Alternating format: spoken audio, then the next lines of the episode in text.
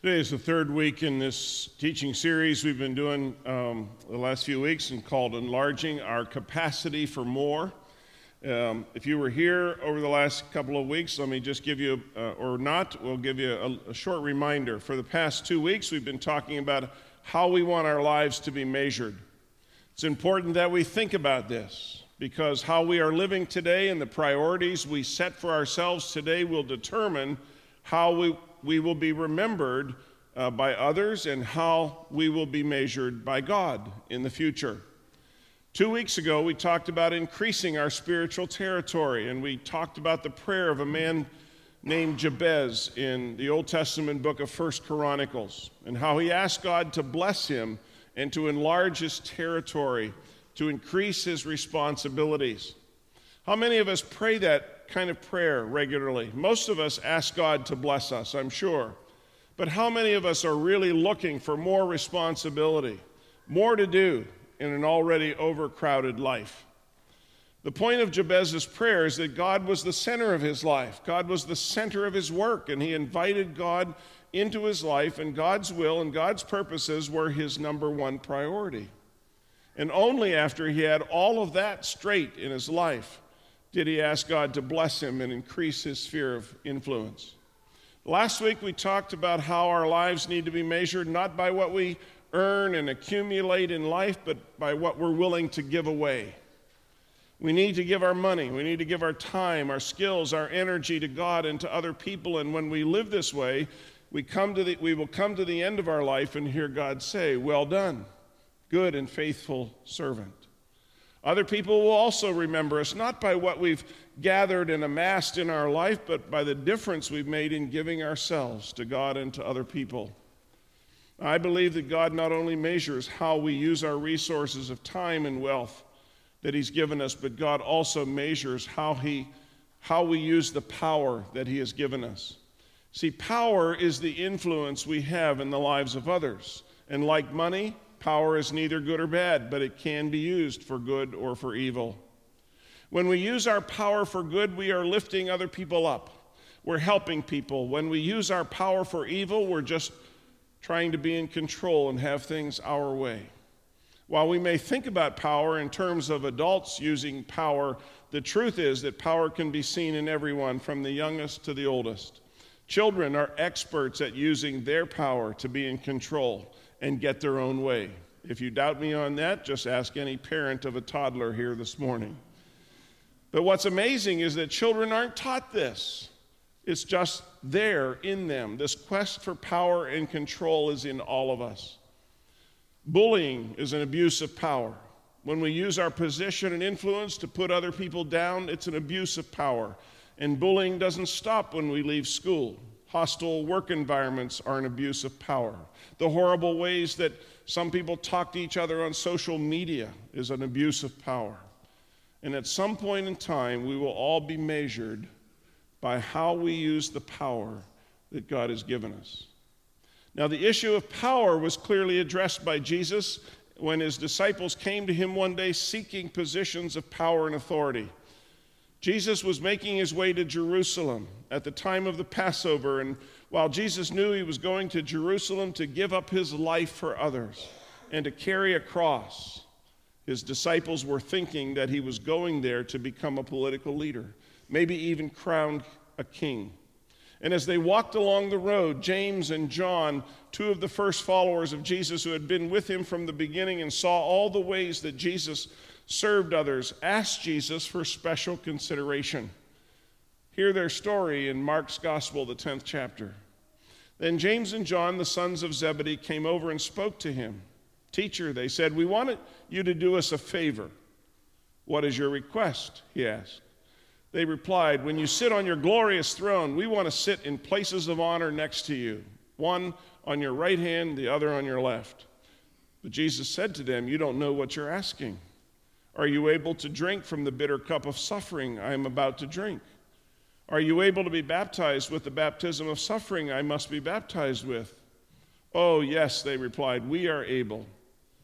Then Jesus told them, You will indeed drink from my bitter cup and be baptized with my baptism of suffering, but I have no right to say who will sit on my right and on my left. God has prepared those places for the ones he has chosen. And when the ten other disciples heard what James and John had asked, they were indignant.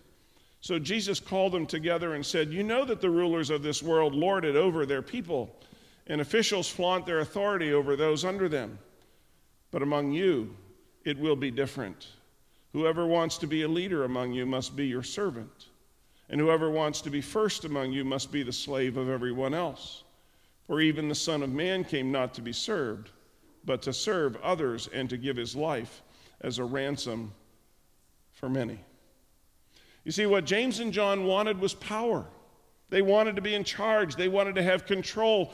And it's like they were asking Jesus for top positions in the cabinet that Jesus was going to form. Jesus had always talked about sacrifice and serving others and denying yourself and the disciples had clearly seen Jesus building a kingdom where he gathered together outcasts and sinners. But these disciples still wanted worldly power. And while Jesus talked about loving others, the disciples wanted to be in charge of others. And that's the struggle we all face, isn't it? We know what Jesus says about how we should love sacrificially and how we should live for other people first, but we still want to be in charge and we want that control and we want all of our needs met first. And as this battle rages within us, which, which force is going to win? Will we seek positions where we can use our power to control other people, or will we humble ourselves and use our power to serve others? How will we measure our lives? Jesus is clear that our lives are going to be measured by how and who that we, uh, we serve. I want you to look again at Mark 10:43. Whoever wants to be a leader among you must be your servant, and whoever wants to be first among you must be the slave of everyone else. Our lives will be measured by serving people, by helping people, by putting the needs of other people before our own. And Jesus uses three powerful illustrations to make this point.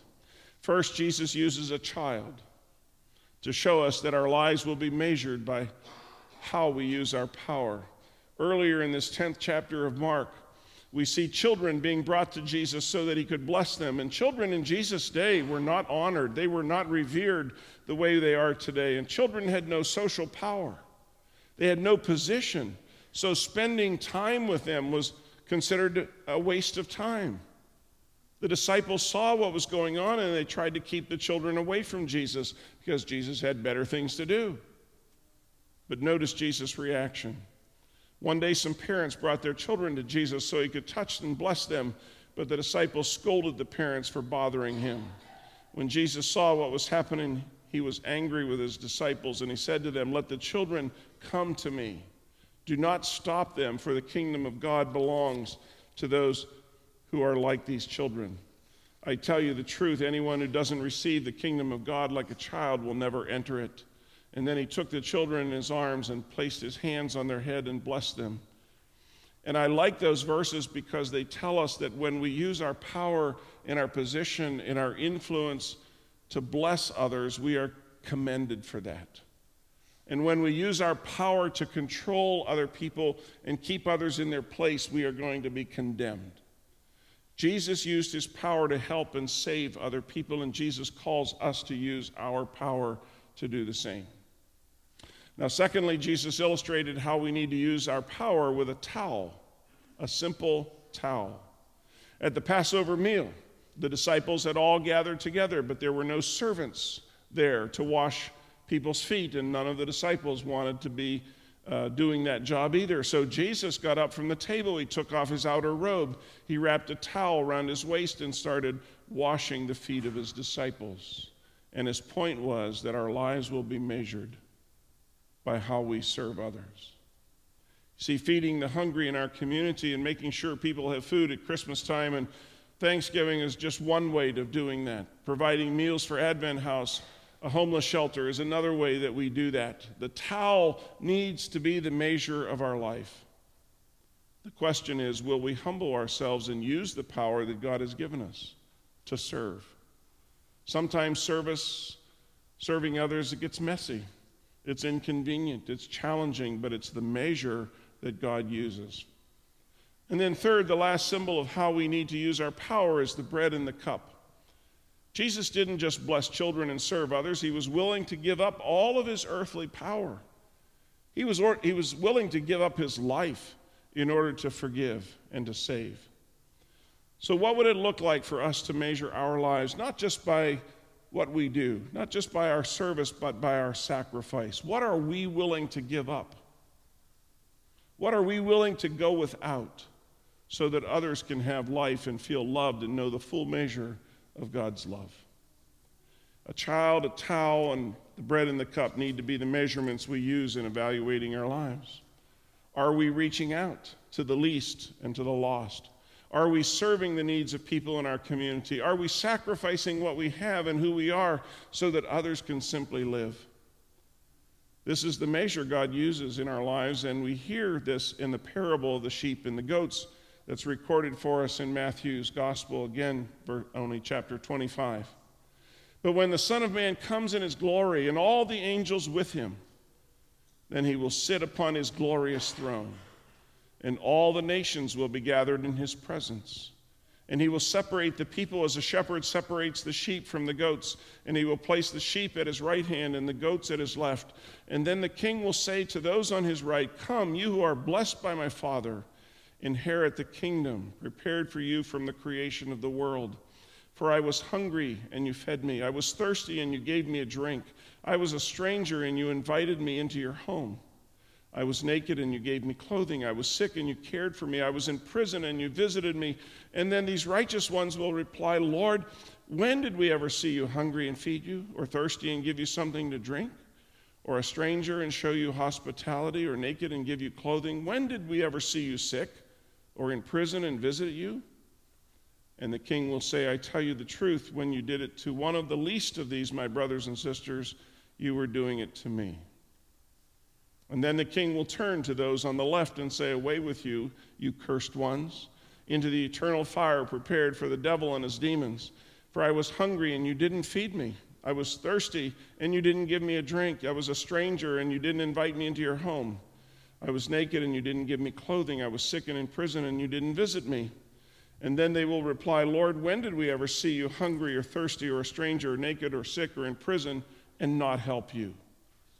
And he will answer, I tell you the truth, when you refuse to help the least of these, my brothers and sisters, you are refusing to help me. And they will go away into eternal punishment, but the righteous will go into eternal life. Now, that parable often leads us to some questions about our salvation. Are we saved by what we do? Or are we saved by grace through faith in Christ alone? Let me say very clearly this morning that we are saved by God's grace through faith in Jesus Christ. Salvation is not earned, it's a gift.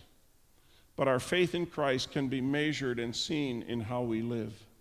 And if we truly believe in Jesus, then that means that we will strive in our lifetime to, uh, the same way that Jesus did, and we will serve the way that Jesus served. We aren't saved by ser- our service, but our faith can be measured through that service. Jesus teaches us in this parable that our lives are going to be measured by who we serve and how we serve. Did we feed the hungry and clothe the naked and welcome the stranger? Did we care for the sick? Did we visit those in prison? Our, our lives are going to be measured by how we use our power to serve others. And if we can't think of any specific times and places in our lives and say, you know, that's how I served, then maybe we need to start serving.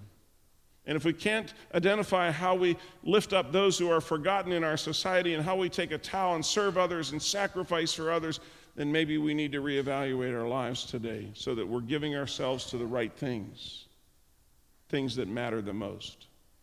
It's not too late for any of us to change our priorities and start serving others. See, in every season of the year, there are opportunities to find specific times and places and people to serve. And trust me, there are people all around us who are in need. If we'll just open our eyes and our ears and our hearts, God will show us who we can serve. So ultimately, the Bible says that our lives are going to be measured by how we love, how we give, and who we serve, which means that these are the things that need, we need to give ourselves to. These need to be the priorities in our life, and there's no better day to start that than today. See, no, none of us knows how much time God's going to give us in this life. None of us knows when our lives might be over and when we'll be standing before God. And when that time comes, the big question is how are we going to measure up? Will God be able to see all the people in our life that we've loved? Will God be able to see all the ways in which we gave our money and our time and our resources back to Him? Will God be able to point out the people we have served in life?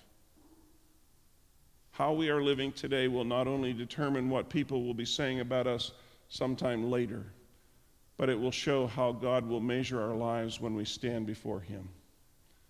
So I invite you to commit your lives today to loving and giving and serving in the name of and in the power of Jesus Christ our Lord. Amen.